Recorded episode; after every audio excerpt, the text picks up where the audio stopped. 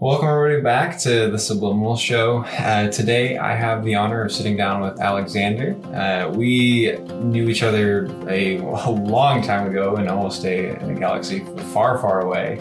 Um, but he was willing and uh, to come on to the show and just talk about the stuff that he's done in his uh, undergrad as well as his master's program. Um, continuing with his ministry uh, at his church, as well as just a, a heart for the neurodivergent and LGBTQ plus community um, has been uh, an incredible, just heartwarming thing for me to see his love and compassion for uh, uh, these different types of communities. Um, so thank you, Alexander, for for being here. And is there anything you want to add to that introduction? Or no, I think that was all great. Thank you for having me. Yeah, this is our first time seeing each other in a long time, and it's good to see your face again.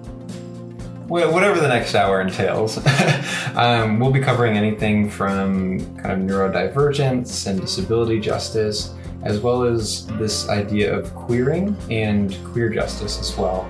Um, that's just been something that, as Alexander and I talked about, the things that he's passionate about and wanting to, you know, as a part of big part of his ministry.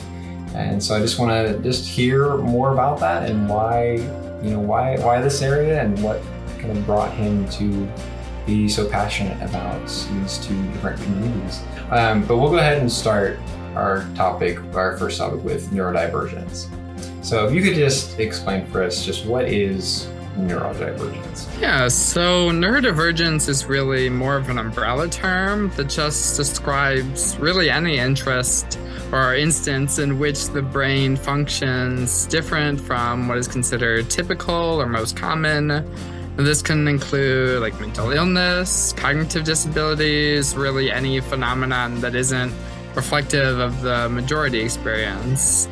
I know for me, it includes like neurodevelopmental disorders such as autism and ADHD, but it can also include eating disorders, ex- obsessive compulsive disorders, PTSD, anxiety, depression, really any of these uh, different diagnoses that you would see in the DSM or through other diagnostic criteria. The list goes on.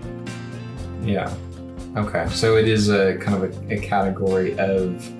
Uh, categorized by the DSM, like kind of that mm-hmm. that kind of area of of mental health. Right. Okay. Okay. So then, what about the neurodivergent community really drew you to it? Yeah, I think, I mean, part of me wants to say that, oh, I saw the issues in my society, wanted to do something about it.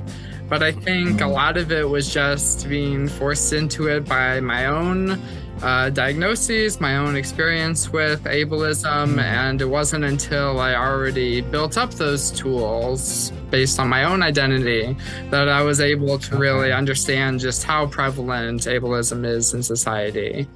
I know that I was diagnosed really early on in elementary school with ADHD, but it took really a degree in psychology and about three pan- panic attacks to actually see a psychologist for the anxiety diagnosis and the autism mm-hmm. diagnosis. Mm. And really, the more I mm-hmm. connected to my identity and my community, the more I was able to mm-hmm. get to know other people who are neurodivergent and different diagnoses and learn about their experience with ableism and inaccessibility in the world. And so I think just hearing and understanding these stories gave me the tools and the passion to really really advocate for the community as a whole instead of just my own 504 and IEP plans and accommodations yeah. in school. Yeah. I really like that. And that really speaks into what the purpose of this show is of willing to listen to other people. Mm-hmm. And I love how you've been an active part of that just listening to the people that are around you and hearing their stories and being able to be a part of that in some way, shape, or form. Um, that's really cool. What kind of drives you to be? Uh, well, I guess let's first, if you could define ableism for us. Yeah, so I would say ableism is another umbrella term just to describe any sort of prejudice in society or discrimination or just animosity that's specifically directed at disabled people, neurodivergent people, people with chronic illnesses, okay. and specifically their experience with those different things. So it can be anything from getting really angry at someone for having a disabled parking plate sticker or parking spot hmm. sticker, to just advocating for more inaccessibility and getting hmm. mad that there are is a ramp where stairs used to be or anything in that regard. So it can really be one of those terms that is experienced in a variety of different ways and can be understood in a variety of different ways. I'm sure different okay. people would have different understandings of what counts as ableism, but I think mm-hmm. most of the time it's those people who are disabled or neurodivergent who are really tasked with being able to identify that and call it out when they experience it. Okay. Okay. So it's kind of the the wanting to restrict or possibly uh, that coming across as not wanting to be create a community that's accessible to people that are all in a variety of different spectrums right. of whether it's neurodivergence or um, something else, but being able to come alongside and equally be able to help mm-hmm. individuals towards their goals. Right, exactly. Okay. Okay.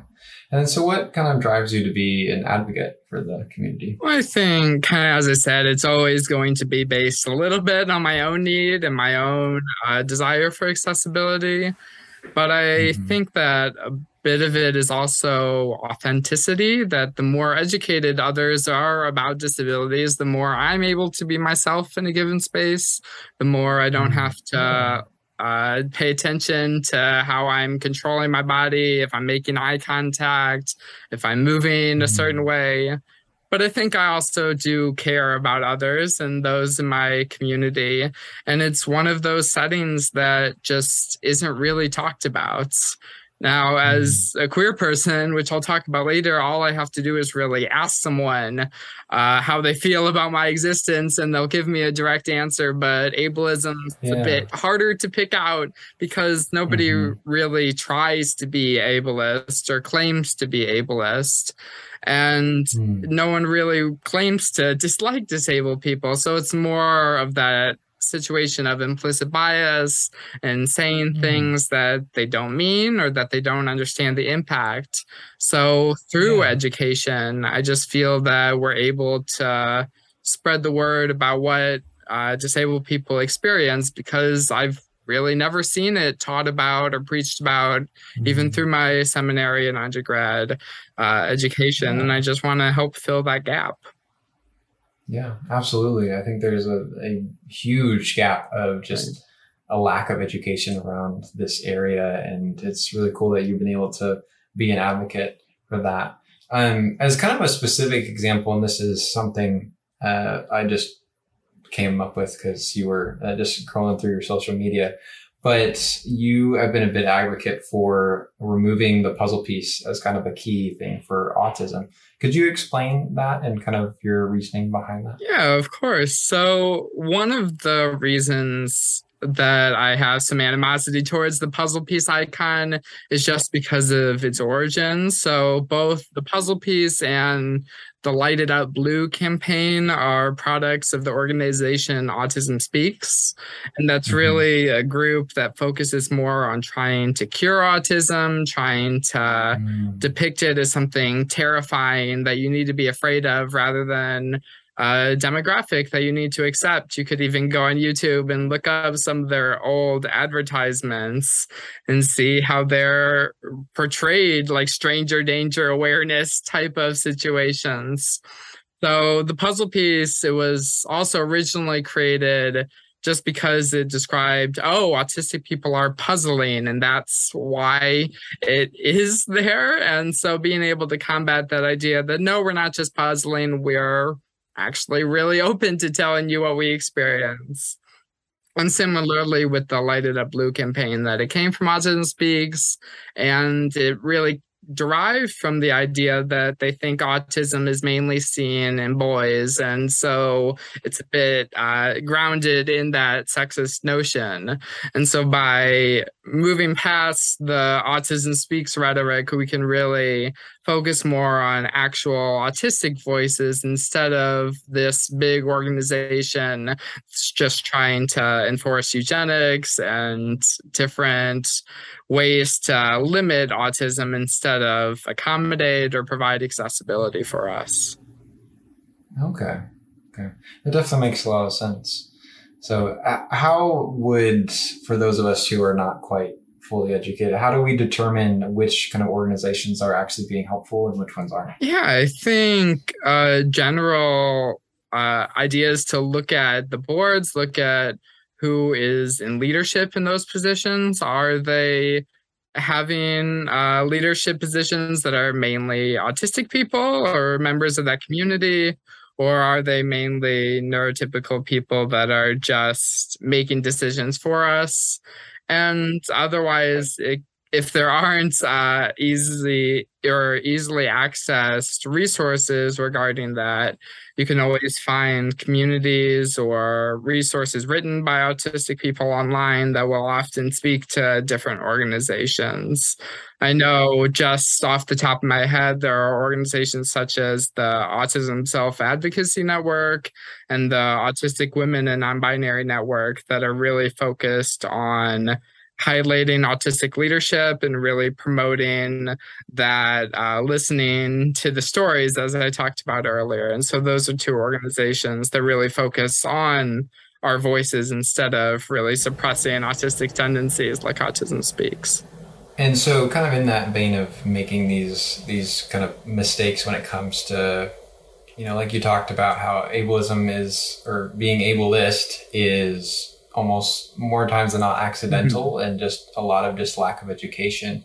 But what are some of the biggest mistakes that people make when talking about the neurodivergent community or just like you mentioned the puzzle piece and light it up blue? Are there any other things that come to mind as just a big thing that we assume is right but mm-hmm. may not be? Yeah, I think that every different diagnosis comes with its own stereotypes, its own misconceptions. And the general experience is simply, as you said, like, how are they talking about us? If they're talking about mm-hmm. us without us, as the typical phrase goes, then yeah. it's not typically going to actually listen to our voices, especially in the neurodivergent community when a lot of people can make the mistake of infantilizing people, of seeing them as less capable of caring for themselves. Then, if they're wanting to find an expert, they'll go to a special education teacher or a parent or a therapist instead of actually going to someone with that diagnosis. And instead of coming to those in our proximity, they should really just come to us to listen to our stories. And I think that's something that is so very accessible in today's world, whether it's YouTube, TikTok, books, uh, blogs, articles. I think that there's always stories that can be heard. I think another tendency kind of alongside that is the tendency to lump neurodivergence together when it's one of the most diverse communities. I'm not going to have much experience with OCD or eating disorders or schizophrenia because I don't have those diagnoses. And those stories are going to have to come from people who do. And I think that's why these labels and these terminology are really helpful for us when it comes to finding our community and just sharing our stories with one another. I think that a lot of times people can misconstrue what these labels mean because they're often used to force us into a box. But for us, it's really known uh, as a way of getting to know the individual, which should always be the priority.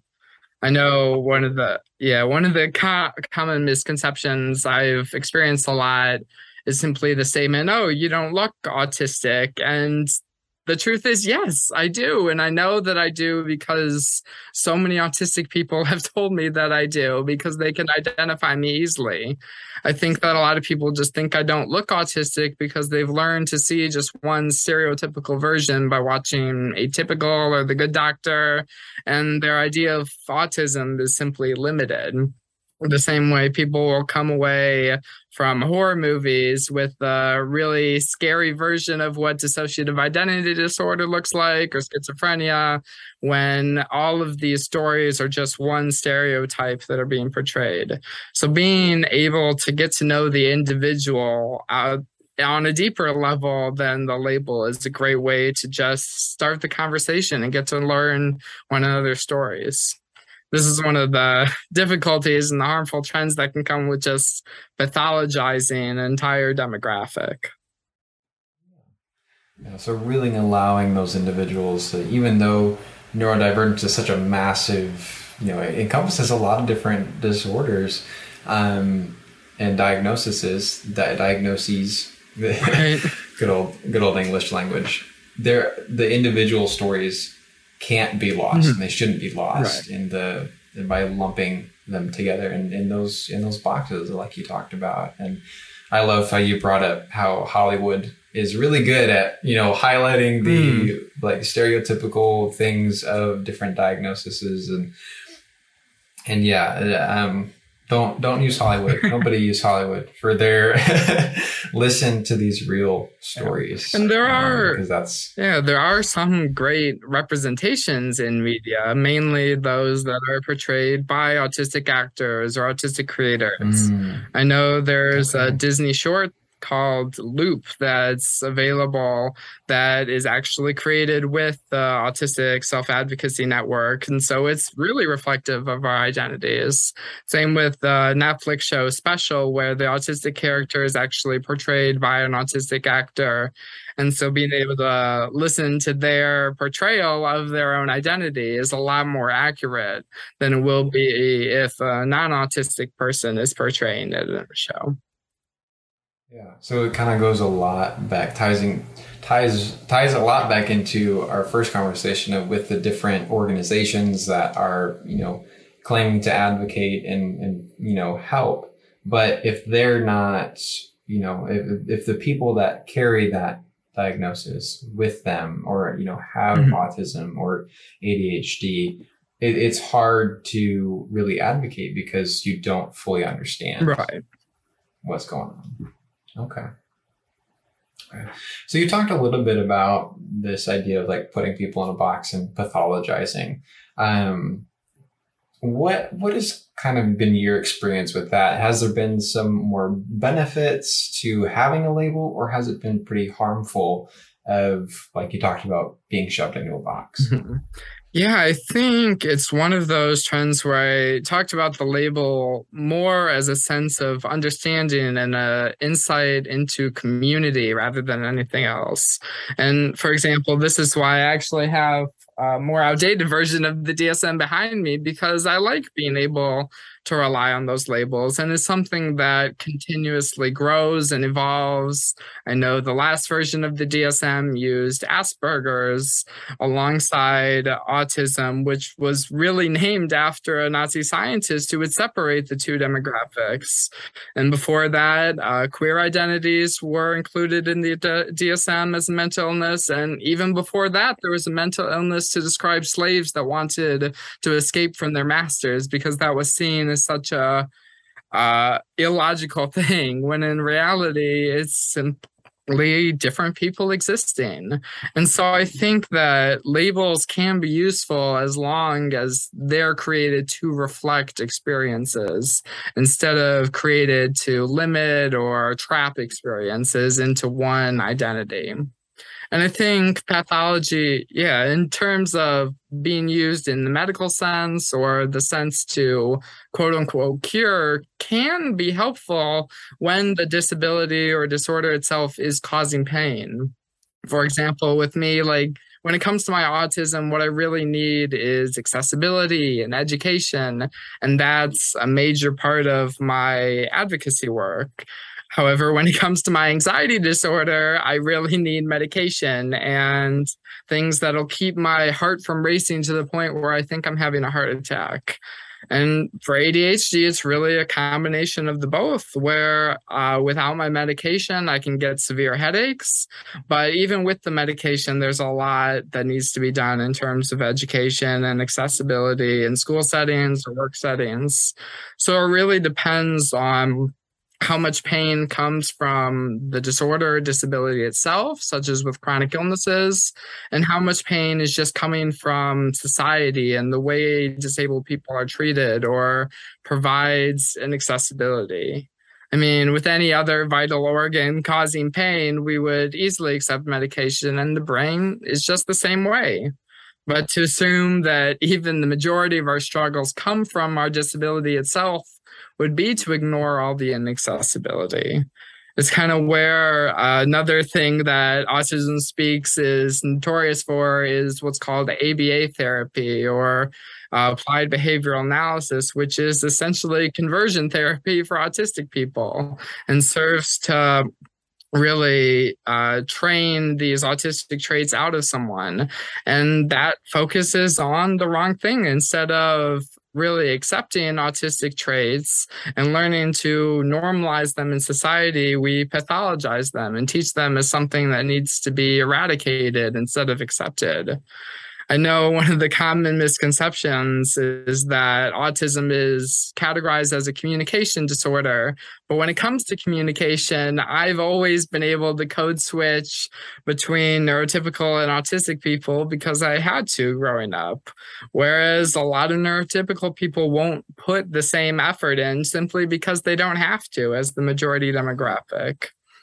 And so being able to recognize that accessibility is a universal task instead of just something that is the responsibility of the disabled community is a great way to move past the pathologizing paradigm to this more inclusion of neurodiversity and acceptance of different brain types, so long as that brain type isn't directly causing pain itself. Okay so really separating the what's what's causing pain like talked about the anxiety is that is that's overwhelming and that's very like a powerful thing that you know you want to be able to take care of and, and you mentioned and absolutely love and, and that's what we try as a at least at least I do as a as a counselor in training of that. Uh, the brain is just as vital as every other part of our body and I love how you spoke into just you know yeah we go to the doctor and we go get different medications or you know we do things to when we are in pain but we oftentimes and and don't do that for when our mind is the same way. And so right. I really love that. Yeah it's just an idea of examining the cause. Like what is causing this pain? Is it the disability itself or is it the inaccessibility? And if it's the inaccessibility then fix that but kind of taking those pathologizing statements and using them not as a as a put people in a box and say this is your diagnosis and we want to cure you, but giving that education and saying, you know what, here are some ways that you can adapt and begin to, you know, mm-hmm. learn about that, you know, you're gonna feel different from the people that are around you, but here's why. And there's an answer. Does that sound accurate? Yeah, and I think exactly giving those tools also to the neurotypical community, in addition yeah. to those with neurodivergence, yeah, that absolutely. it is often our uh, prerogative that we have to adapt to our given situations.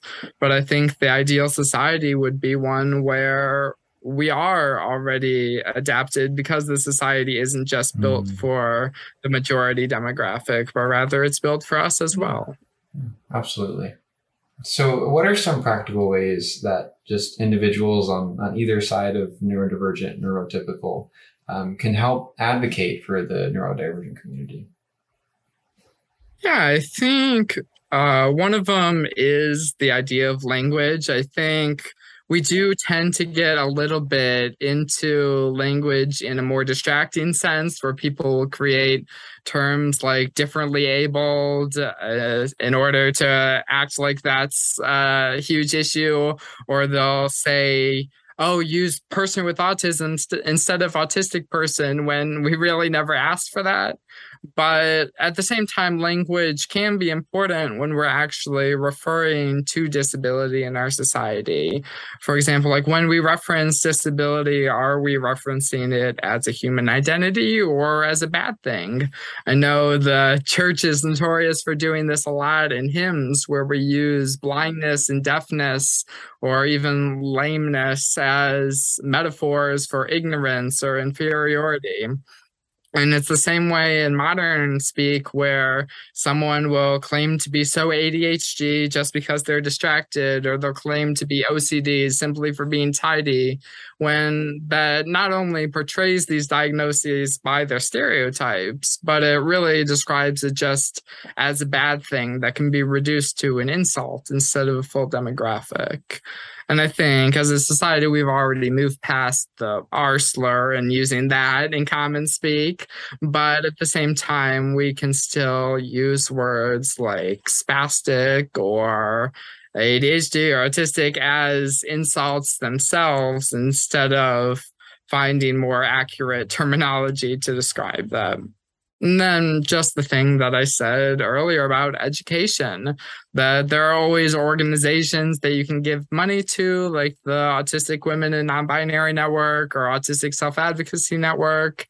But ultimately, the real education comes from learning from neurodivergent people. Now, I know that I'm specifically called to education. And other than that, I'm a big advocate of not putting the burden on neurodivergent people to teach others.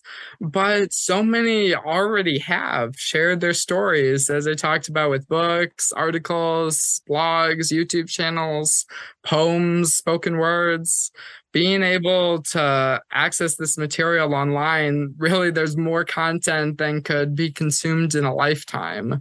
And so, the best way to advocate for others is to just listen to their voices and their stories, and not just the voices of neurotypical people who have researched or merely witnessed our identity in their work setting or in their families, but actually those of us who have experienced it ourselves. Okay.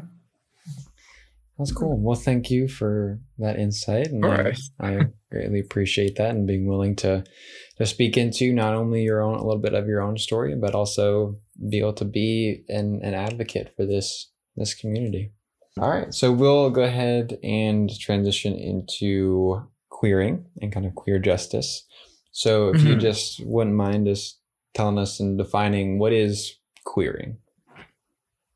Yeah, so I mean, even regarding the term queer, long before it was associated with the LGBTQIA plus community, it meant strange or abnormal. And when our society is built around this binary, gender driven, heterosexual oriented ideal, anything outside of that, mo- uh, that mold is by nature rebellious in some regard it can be really easy for people to see the sudden addition of queer characters in media or queer interpretation of old material as merely woke or uh, intentional in some regard when in reality it's just the natural prog- progression of art reflecting humanity it was never that queer people didn't exist before, but we simply weren't portrayed in media and our voices were silenced. So queering is the act of combating this bias, this bias and this normativity that has portrayed queerness as merely a fringe group for so long. By queering media or literature or society itself, we challenge the notion that heterosexual or cisgender identities are the only quote unquote normal. And we challenge the idea that society should only be built for those people. We can see that we've normalized this kind of mythical concept of normality, or as Audre Lorde calls it, the mythical norm, to the extent that black characters, female characters, queer characters, or disabled characters are seen as an attack or an intentional effort to further an agenda rather than an exodus from the agenda that's already at play. In reality, life does have black, female, queer, and disabled people. A lot of times, more than one of those identities can be in the same person like with me. And art is finally being able to reflect that reality. It's the same way with interpretations of history or scripture, old documents, where we aren't making everything gayer or are changing the past to reflect our narrative, but rather we're just removing the bias that has limited historical interpretations to just one demographic. So by queering society, we normalize the abnormal the abnormal. We reject the notion that this one experience is the standard. And it's kind of the same concept with the term neuroqueer, where uh, society isn't, or this term isn't just about being neurodivergent and queer at the same time, but rather queering our society in regards to the neurotypical uh, mold and the neurotypical standard. And so being able to claim that the tendency of our society to portray certain communication styles or certain uh, ideals of professionalism or classroom settings uh, to just one neurotype is really the source of our struggles, as I said earlier. So, by neuroqueering society, we really assert that it isn't just the responsibility of our demographic to appease neurotypical standards, but rather the the responsibility of everyone to create a more accessible environment, challenging these barriers that only exist to keep neurodivergent people separate and apart. And so, by queering things in different regards, we just challenge the ideas that have always been put in place and really embrace that uh, fringe demographic as really just a normal part of humanity and a normal part of our history. Okay, so it really is just bringing to to focus that you know this isn't something new. It's been a part of our history for right. a very long time. We're just now being a little bit more okay with bringing it mm-hmm. into more art forms and into media and into into Hollywood. And so it's it's wanting to not be like, oh, we're you know, making it gay, but just like, no, we're making it the way it's always been. It's been it's been this way for a very long time. So, what does it mean to be queer? I know you talked a little bit about this with what you were just saying, but is right. there anything else that you'd want to add? Yeah, I think in general, especially in reference to the LGBTQIA plus community, it's sort of like neurodivergent in that it's an umbrella term. To describe someone whose sexual orientation isn't heterosexual, their gender identity isn't the same as what they were assigned at birth, or their romantic attraction is not merely heteroromantic. And this last distinction is something a lot of times used by people on the asexual spectrum just to differentiate between sexual attraction and romantic attraction. And so I think just like over time, this acronym has gotten so big because people have found more terms or created more terms to describe their experience. And often these terms can blend together and the term queer allows people to either embrace this identity while still questioning or still trying to find the right term or just being able to assert a generalized view of their experiences without constantly having to define to define a niche uh, experience or niche niche terminology every time they introduce themselves. I know that uh, in the past that a lot of people have been uh, called queer as a slur, as an insult, especially older members of the community. And so I try not to always use it when I'm in new settings, just because I don't know who has been harmed by those terms. But for the most part, especially by the younger generation, it has been reclaimed as a term of pride rather than an insult to describe their identity. So it's kind of been this reclaimed label to be able to right. have people identify themselves and in in some way even if they feel like they don't fit into another um category i guess. Is that the right yeah, word or? exactly. And yeah, and especially now, as I said, queer originally meant just strange or abnormal. And that used to be a really bad thing to be. And we're making it in our society. So it's not so bad to be strange or weird or different anymore. And so just being to embrace that weird is uh, a very large trend of our generation. Yeah, I think that's absolutely true. And I think there's definitely some some incredible value in that, especially from a mental health mm-hmm. perspective of of there is there's part of of this that allows individuals to really be you know okay with they feel different than than the the normal um and maybe starting right. to to find out that there are there are a lot more non-normal people out there that you can that everyone can be normal with does that make sense like exactly. that, that, all track yeah. it is about finding belonging yeah. and finding community. Mm-hmm. Okay. Okay. Um, so similarly to the neurodivergent, Mass can ask the same question of just like, what are some common misconceptions that people have of of queer and or the LGBTQIA plus community? Yeah, I think, uh, I mean, the most stereotypical and the most well known misconception is this idea of choice, of thinking that it's something that someone chooses to be instead of something that's inherent to their identity. And I think that that's probably the biggest hurdle that I've experienced when enduring or facing homophobia is that many will refuse to believe me. And I think a big part of it is because many people were introduced to the queer community not in health class or science class or history class, but in a church that isn't necessarily accepting and in calls to hurt the queer community. And really, a lot of people have latched on to that image that was first presented to them. And I think the other generalized misconception is just over sexualizing the community until the point that everything queer is seen as sexual, like whether it's a pride parade or drag queen story hour or just a queer character in a TV show. And I think that's because they've only heard queerness talked about from this notion of man shall not lie with man without realizing that that term homosexual wasn't even added in the into the Bible until 1946. And so for those of us in the community, sex is really only just a small part of our identity.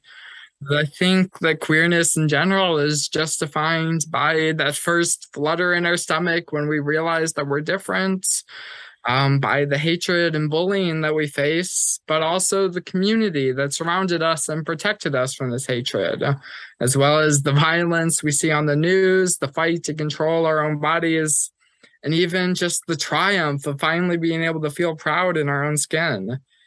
Yeah, I think, uh, especially from the ministry perspective, that we don't just see queerness in these uh, uh, same sex relationships like King David and Jonathan, but we see it in the strength of Daniel when the law was created specifically to harm him, or in the journey of Shadrach, Meshach, and Abednego, who went through a name change, went through a fiery furnace and the bravery of Queen Vashti, who refused to have her body sexualized and controlled by others, even though it meant giving up her power. And so all of these characters aren't necessarily queer in our sense today, but they reflect the same struggles and experiences that our community has faced.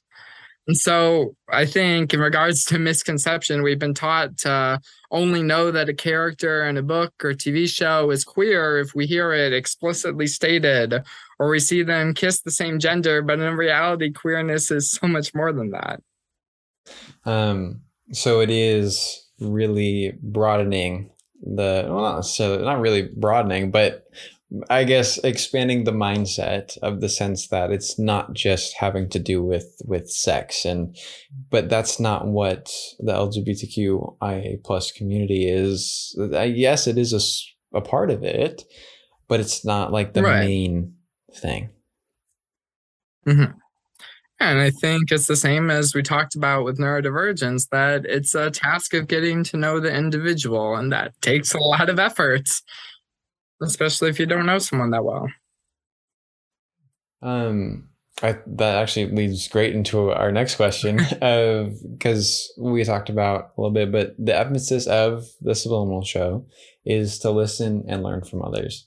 Um, and mm-hmm. you've already talked about that this is really an important mindset to take when learning and listening from from others. Um, is there any additional advice that you would you would offer when listening to a queer individual's story? Yeah, I think yeah, I talked about how as an autistic person I wouldn't be able to speak to the experiences of someone who is bipolar or has dissociative identity disorder but at the same time, I wouldn't even be able to speak to the experiences of someone else who is autistic because I'm not them. And it's the same way here, where I'm not going to be able to speak to trans identities or intersex identities. But even other gay people like me who were raised in a different social setting, maybe with a less accepting family or church or a school that endured more bullying, I'm not going to be able to speak to those experiences. So it's important to really understand that age old phrase that if you've met one queer person, then you've met one queer person. That idea that each individual you meet is just that an individual. And so labels are, of course, really helpful for organizing experiences and getting to know our community but it's also experience both for queer and non-queer people alike to listen to those stories because i can learn just as much from a trans person about their story than you can or that another cisgender person can because i don't have those experiences. I think it's just how we're able to grow to more fully understand humanity. I think is simply, I mean, going back to the ministry component, as a Christian, I believe that humanity is made in the image of God. And for that to be true, then we all have to be made in the image of God. And so when we grow to more understand more of humanity as a whole, then we also gain a more holistic understanding of who God is and God's full identity as reflected in God's creation of humanity. And it's kind of like that motif of a mosaic or a stained glass window when only by understanding each individual piece that we can really see the full picture. Yeah, I really like that. That wanting to expand, see the bigger picture. Right.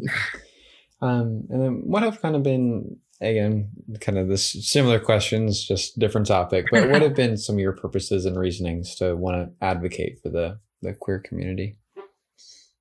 Yeah, and it's a similar answer where I didn't really have a choice at first. Then, when people learned that I was queer, they would message me to tell me how wrong I was or living in sin. So I quickly became an expert on sexuality, queerness, and the Bible because I knew I needed to be. I learned that I can really have a degree in psychology, a master's degree in divinity and theology, and real a lifetime experience of being queer and being surrounded by different queer stories. And people would still see themselves as more knowledgeable just because they're straight and more confident that their belief in my existence uh, outweighs my years of study and, ex- and experience. And so I started to wear more rainbows and pride accessories so people would know that I was gay before I began to trust them. I started to advocate for my community in order to survive as an individual. And so my place in the queer community, both as a gay person and as an ally, has also really been intricately tied to my ministry because that's where it came up. I never really knew queerness outside of the suffering my community has endured at the hands of the church. And I've watched so many of my friends be hurt over and over again. So, as someone in ministry, if I'm called to service, then I'm absolutely called to justice as well. And the beginning of my call to ministry was really grounded in my friends who were harmed by the church. And so I want to advocate for the queer community because I've experienced the very, very best of the church and also the very worst of the church. And I believe that everyone experience, uh, deserves to experience the best. And no one should really have to fear a ministry that's based on love. And I think that means just changing the church from the inside as I'm trying to do. And just create a world in general where queer people can live safely and happily in their wider community instead of just finding those hidden underground places to be themselves. Yeah. yeah. So really, yeah, like like you talked about with neurodivergence and advocating for that, wanting to create a safe space, a space that is well educated and is willing to say, you know, you are loved and cared for here in this space. Yeah, exactly. Okay. And then, kind of just wrapping up, are, what are just some practical ways that individuals like me can help advocate for the queer community? Yeah, I think it's really just the same thing as before of listening to the stories and growing in that knowledge. Uh, as I talked about the different uh, autistic related organizations that I'm familiar with, there are also different uh, foundations like the Trevor Project that seeks to help queer youth at risk of suicide. Or here in Chicago, there's the Chicago Night Ministry that helps queer teens who have been kicked out of their homes or have either run away from abusive environments.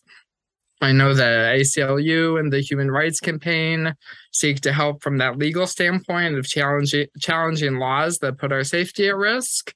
But at the same time, yeah, money can only do so much, and more can be done by just passing along these stories. Uh, from that psychological perspective, there's an idea called the mere exposure effect that shows that simply being around someone different than you or listening to those stories can reduce animosity. And sharing stories helps to humanize those that society often depicts as inferior. So being able to, as I said, listen and then teach others uh, what you hear uh, is really helpful for the queer community because it means that the burden doesn't always fall on us to be those teachers. Uh, and we're able to simply focus more on living our life and teaching when we have to to survive. And that's really what it is, is that it's always been a form of survival, whereas for allies, it's more of a choice. And so being able to constantly advocate for our existence can be exhausting. So having allies who are able to do that for us is a way to just give us a moment to breathe. So I think, yeah, as we change as a society, our language does as well. It can be really easy to become defensive as of different terms as woke or an agenda based. But I think that really the one mantra to leave off with is that if some if someone tells you something hurts it's not your place to tell them it doesn't.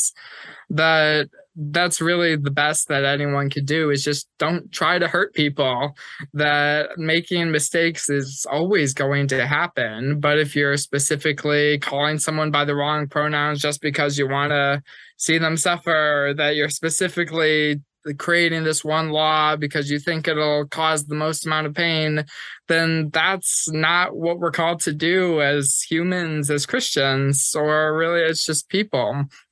We live in a world where I think people can sometimes become distracted by their own convenience over another person's pain. And so being able to just remember that those around us matter so much more than our convenience or our uh, beliefs, even that I mean, I would refer to someone by a different name or pronoun every day if it just meant that they would feel a little bit more loved. And I think the same can be true for any community or any people that being able to call them by the name they prefer, call them by the term that most uplifts them is just the closest way to show your love for that person. And it's something that applies to the neurodivergent community, that applies to different people from different countries and different races. That just being able to listen and grow and love one another is the step towards a better society. Well, thank you, Alexander, for once again being willing to just, share part of your story as well as just your passions for these two different communities. And obviously, I know as the, the loving and caring individual that you are, your your love and compassion goes to anyone and everyone. Just sharing that that love to as many people as you can. Um, but yeah, I thank you for for being willing to come on and just just talk and share your story. And is there anything else that you'd like to to add before we wrap up? I think I'm okay. I know that uh, we talked a bit about this one website that I've been creating, and that just goes back to the idea of terms where it's not uh, objective resource in any means, but it's something that is just full of the words and terms I wish I had known growing up as an autistic person that help me better understand my experiences. And so being able to use that website, which can be in the description box below, to better understand your autistic friends, better understand your own identity if you're exploring who you are, is a great way to really just begin that conversation. And it's also a medium where you can reach out to me if you have any questions, any stories you want to share, or just thoughts, because being able to have those conversations and asking genuine questions born out of curiosity is the strongest and most straightforward path towards learning that I think is ever possible. Yeah, as Alexander said, all those links will be in the description. Um, and yeah, like he said, if you want to reach out and have questions, uh, he is he is welcome and ready for them. Um, but yeah, thank you everybody for listening and watching. Um, we're on YouTube, we're on Instagram, we're on Facebook. Like, subscribe, comment, all of the typical things you say. um, but yeah, just a, a, last thank you to Alexander, and we will see you guys. Thank you for having yeah, me. Of course, it was an honor. Yeah, thank you for inviting me. It was great to connect with you again, to get back in this conversation and be able to just see each other face to face. And we will see you all next week.